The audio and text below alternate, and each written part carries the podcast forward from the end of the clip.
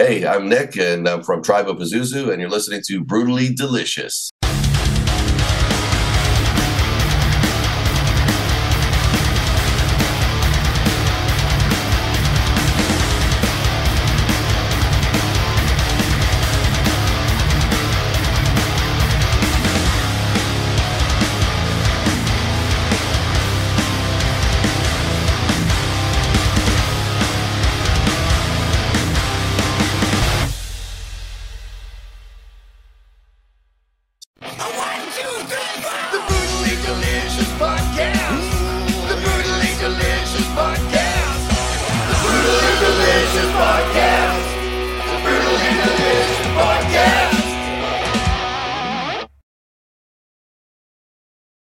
Hey, there you are.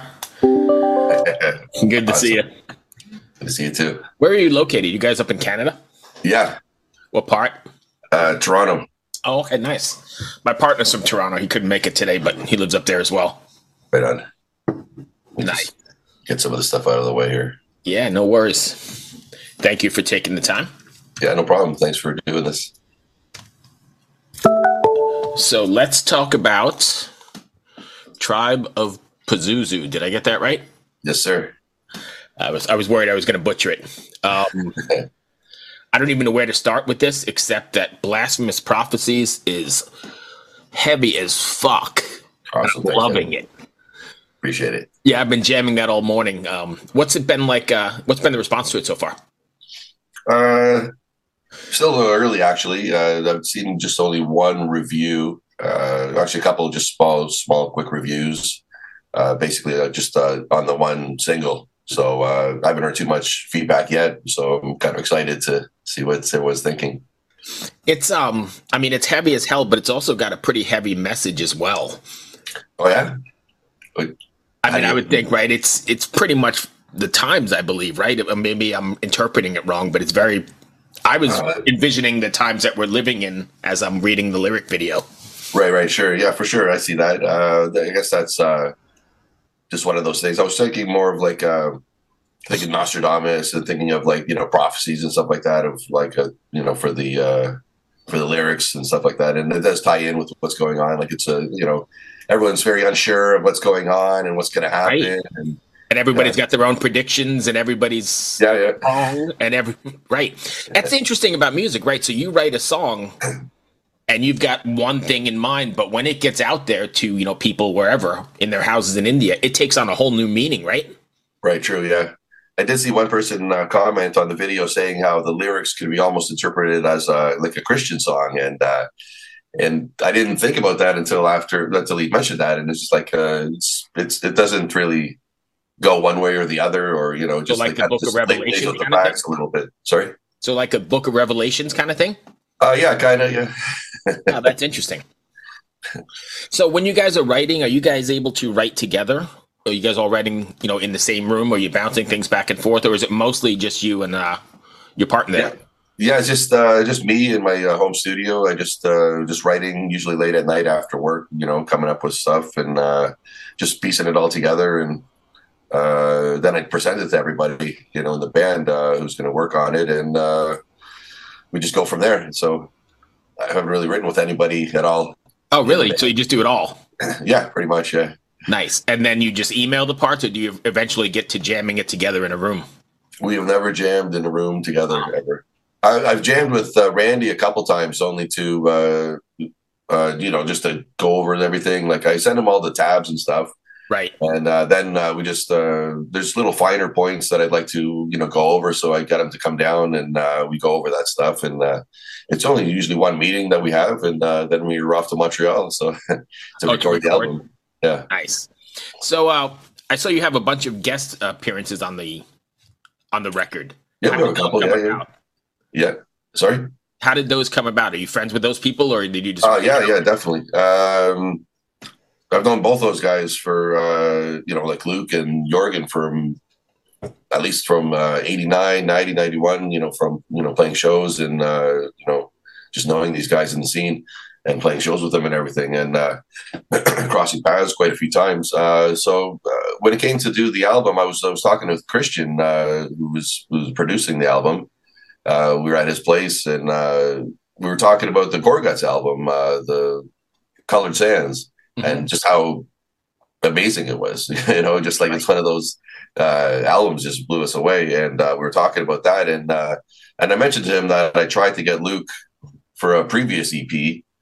Uh, to do some backups, but uh, it was a little bit lost in translation because I was dealing with uh, the the guy who runs their Facebook page, and uh, you know he had to send the message to Luc, and you know he's incredibly busy these days. Uh, so and it was very short notice too for the last EP. So uh, it just kind of just you know happened. It didn't really come about. So I, I talked to Christian this time. We are just we are just kind of throwing it around, just like you know, just mentioning it. And then he goes, "Oh, you want you want to get Luc?" And then he's just like, just, just calls him up, and he's like, "Hey, I got Nick here." And he's like, "Oh, fuck, I love Nick. You know, I, I would love to do something with him." You know, I'm just like, wow. He's like, he was very. uh had a lot of praise, and uh, it was just like uh, you know it's been a while since I talked to him because he's been really busy, and Right. you know just different paths over the years. But uh, you know, it's just good to hear that these guys are you know still holding in high regard our friendship and our uh, you know our work together and uh, the the work that we do. And they they were no matter how busy they were, they were incredibly uh, you know uh, forthcoming on uh, just uh, working on this with me, and I was really. You know, happy about that and excited about that. And Jorgen was the same way too. He was very busy, and uh, he just said, uh, "Yeah, for you, anything, no problem." You know, I'd love to do it. I'd love because I guested on a Torture Division song like ten years ago. Oh, really? Yeah, and uh, he wanted me to. uh, Jorgen wanted me to sing on it, and so I did a track, and then he put a pitch shifter on it. Like I didn't get to do all that stuff, uh, so he kind of changed it over there what he was doing, and uh, yeah, it was really cool just to you know be on one of their albums, one of, one of their recordings. It was just so I kind of wanted to return the favor. Plus, it was something I was always thinking about too. Like I love uh, Jorgen's vocals, and I wanted to get him on a song too. So Right. I think what's really interesting about the metal community or even just the heavy music community is it's sort of like a family, right? I mean, everybody kind of you're busy, like you said, you you miss Pats, but you still can connect and do that sort of thing. And I don't know that you find that in any other genre. That Right, sure. Uh, yeah, yeah, it seems that way because you know, I mean, it's very uh, nichey what we're doing, extreme music. Uh, it's not for everyone, and uh, you know, the fact thirty years later we could sit here and uh, just like I could I could contact these guys, and they're just like, yeah, yeah, for sure, man, I'd love to do it, you know, and uh, it's just you know, just I don't want to get sappy, but you know, really, uh, you know, touches you, you know. Yeah, like, yeah. like, wow, these guys, you know, the solid guys, and I appreciate that that you know they uh, they helped me out on this, you know. That's great. You ever imagine you'd be doing this? You just said 30 years. You ever imagine you'd be doing this 30 years later? Uh, it's funny because, like, uh, you know, when you're in your uh, teens, uh, even though you think you're unstoppable and uh, uh, you know you got the world, you know, like right there at your at your feet and everything, you still think like ahead, like, oh, I'm not going to probably do this when I'm 50 years old. And you see you see other people saying this too. Like, I mean, even like, you know, I think I even seen Mick Jagger say the same thing Right. like way back, and you know he's still doing it, right? So uh, it's I, I probably you know I stepped back a few times in the scene, you know, over the years, and uh, you know, creating music and stuff like that because you know it does take its toll. It's like it's not a easy thing to do and to, to push it and to market it and to play shows. It's very uh, grueling, you know, uh, task to get out there, right? Especially if you're all DIY too.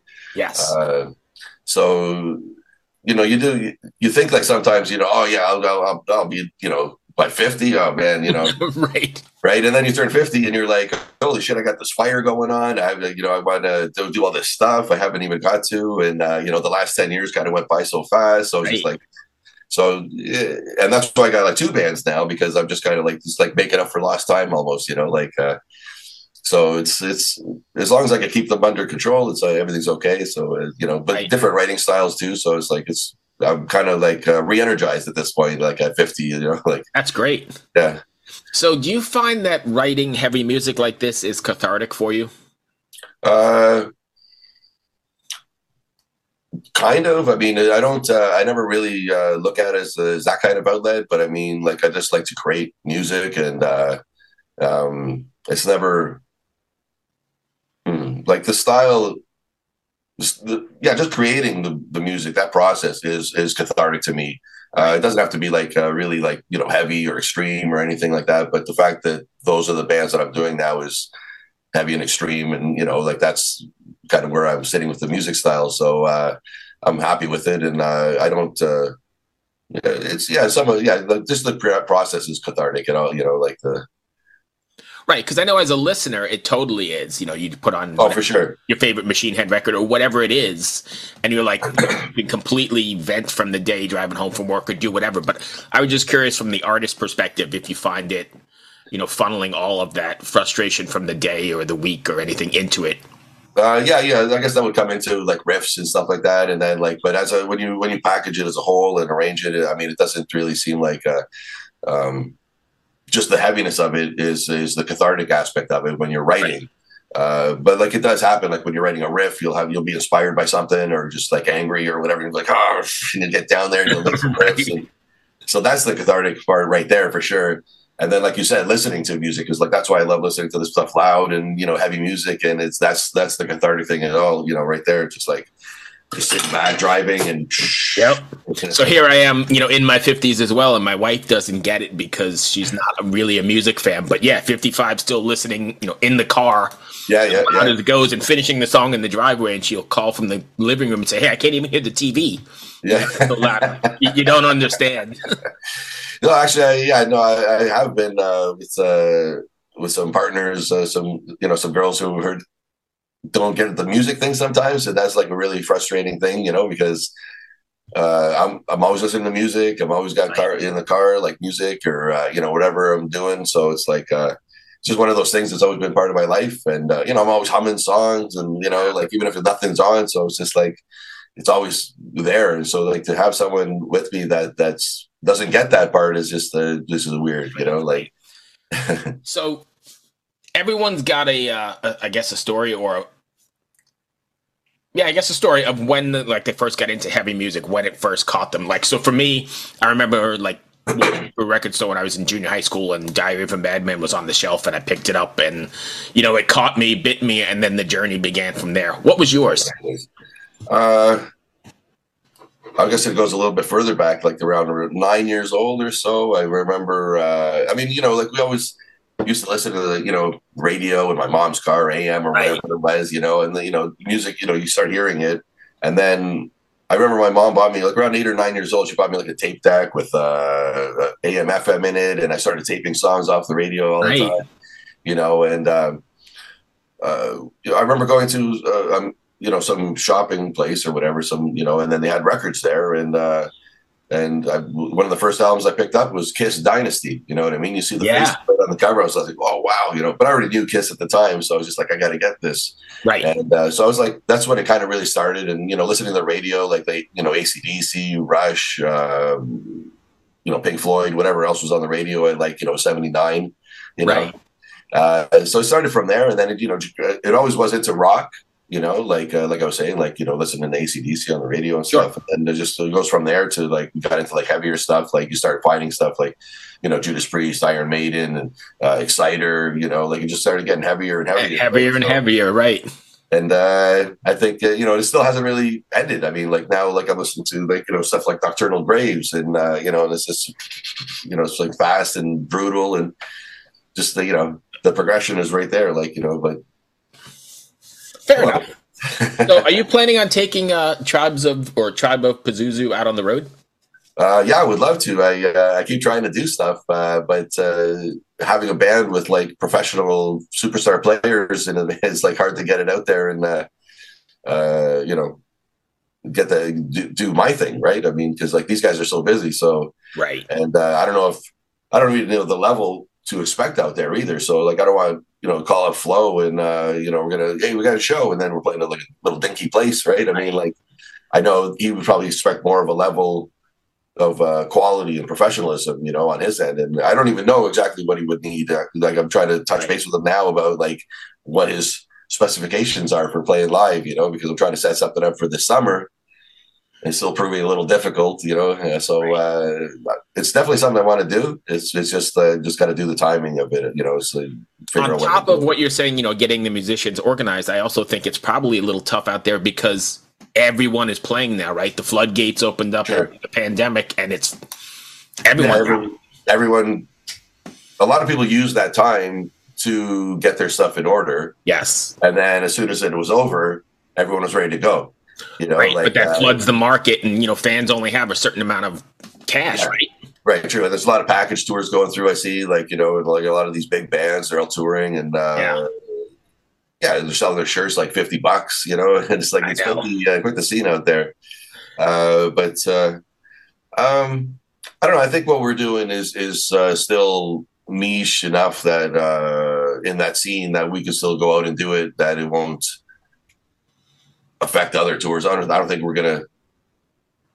You know, Amon Amarth is gonna like affect what we're doing. You know what I mean? Like, it's a little it's kind of different, and uh, you know, but I don't know. We're not at that level either. You know what I mean? Look, we haven't played, we haven't done the touring circuit, so it's it's, it's like starting from scratch. But uh, it's just, you know, I mean, there's there's still a market for like underground shows for sure. Like, uh, oh yeah, you know, I don't think that's going away. You know, so no, no. That's, that's I'm happy that it's all back and it's great playing shows again. I love it. Yeah. Like, like I've been playing with my other band, so uh, which is uh, called Nihilist Death Cult. And Okay. uh, we, so we've been playing with that, and uh, the show's been great, and it's just great back to get back to everything. So uh, slowly and surely, we'll get some tribe stuff going, but uh, it's just got to be placed right, you know. right. Are you planning on uh, re- following the new business model of like releasing a, a single every six weeks or something like that with a video, or is it?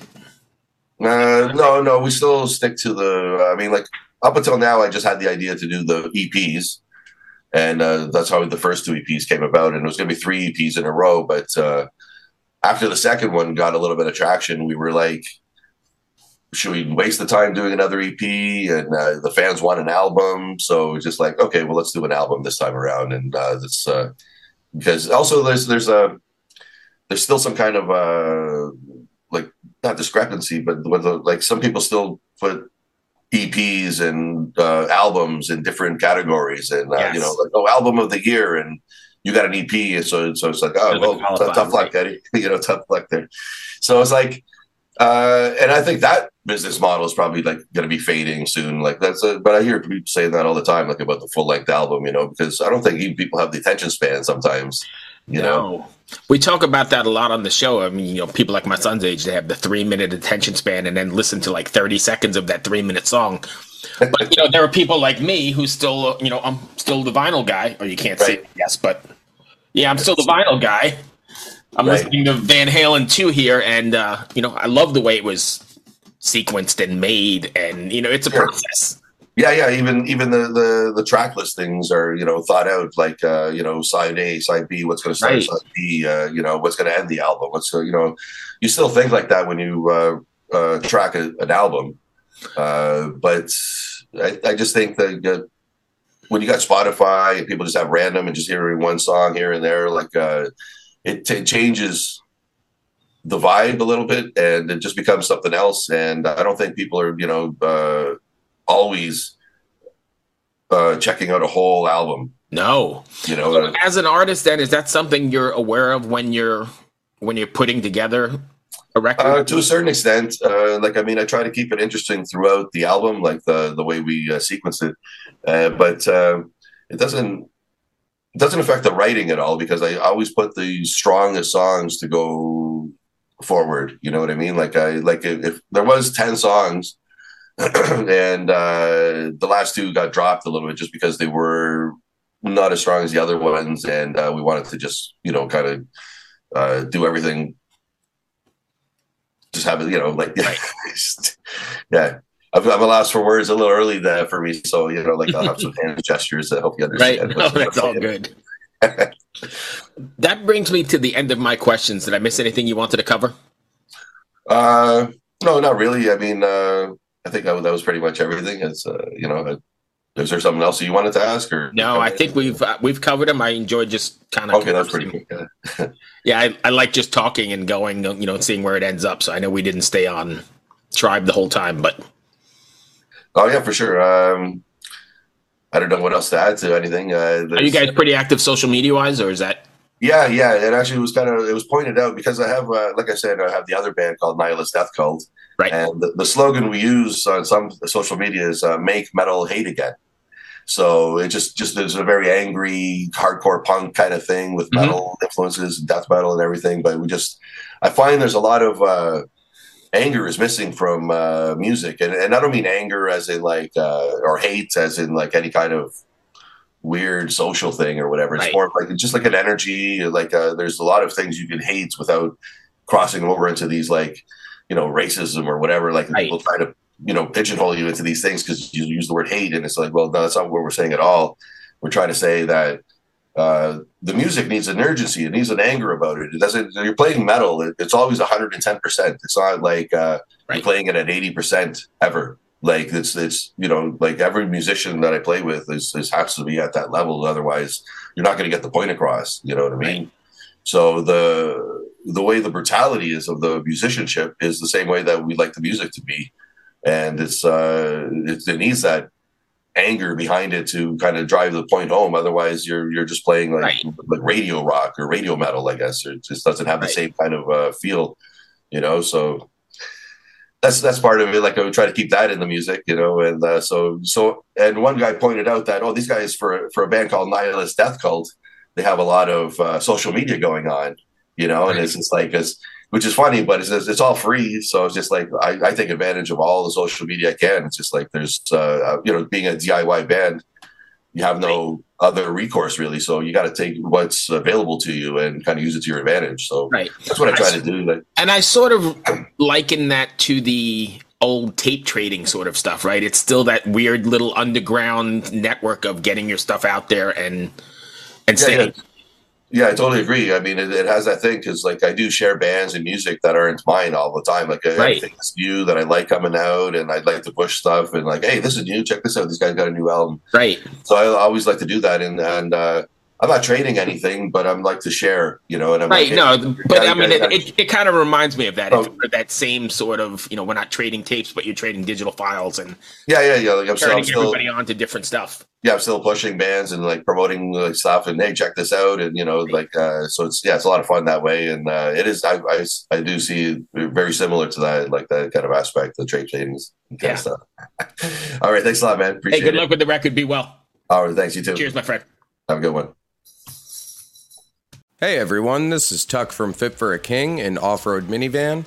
Every week I bring you fun interviews alongside your favorite metalcore entertainers with my new podcast, Get Tucked. Join me every Monday with bands like Counterparts, Crystal Lake, like Moths to Flames, and many more.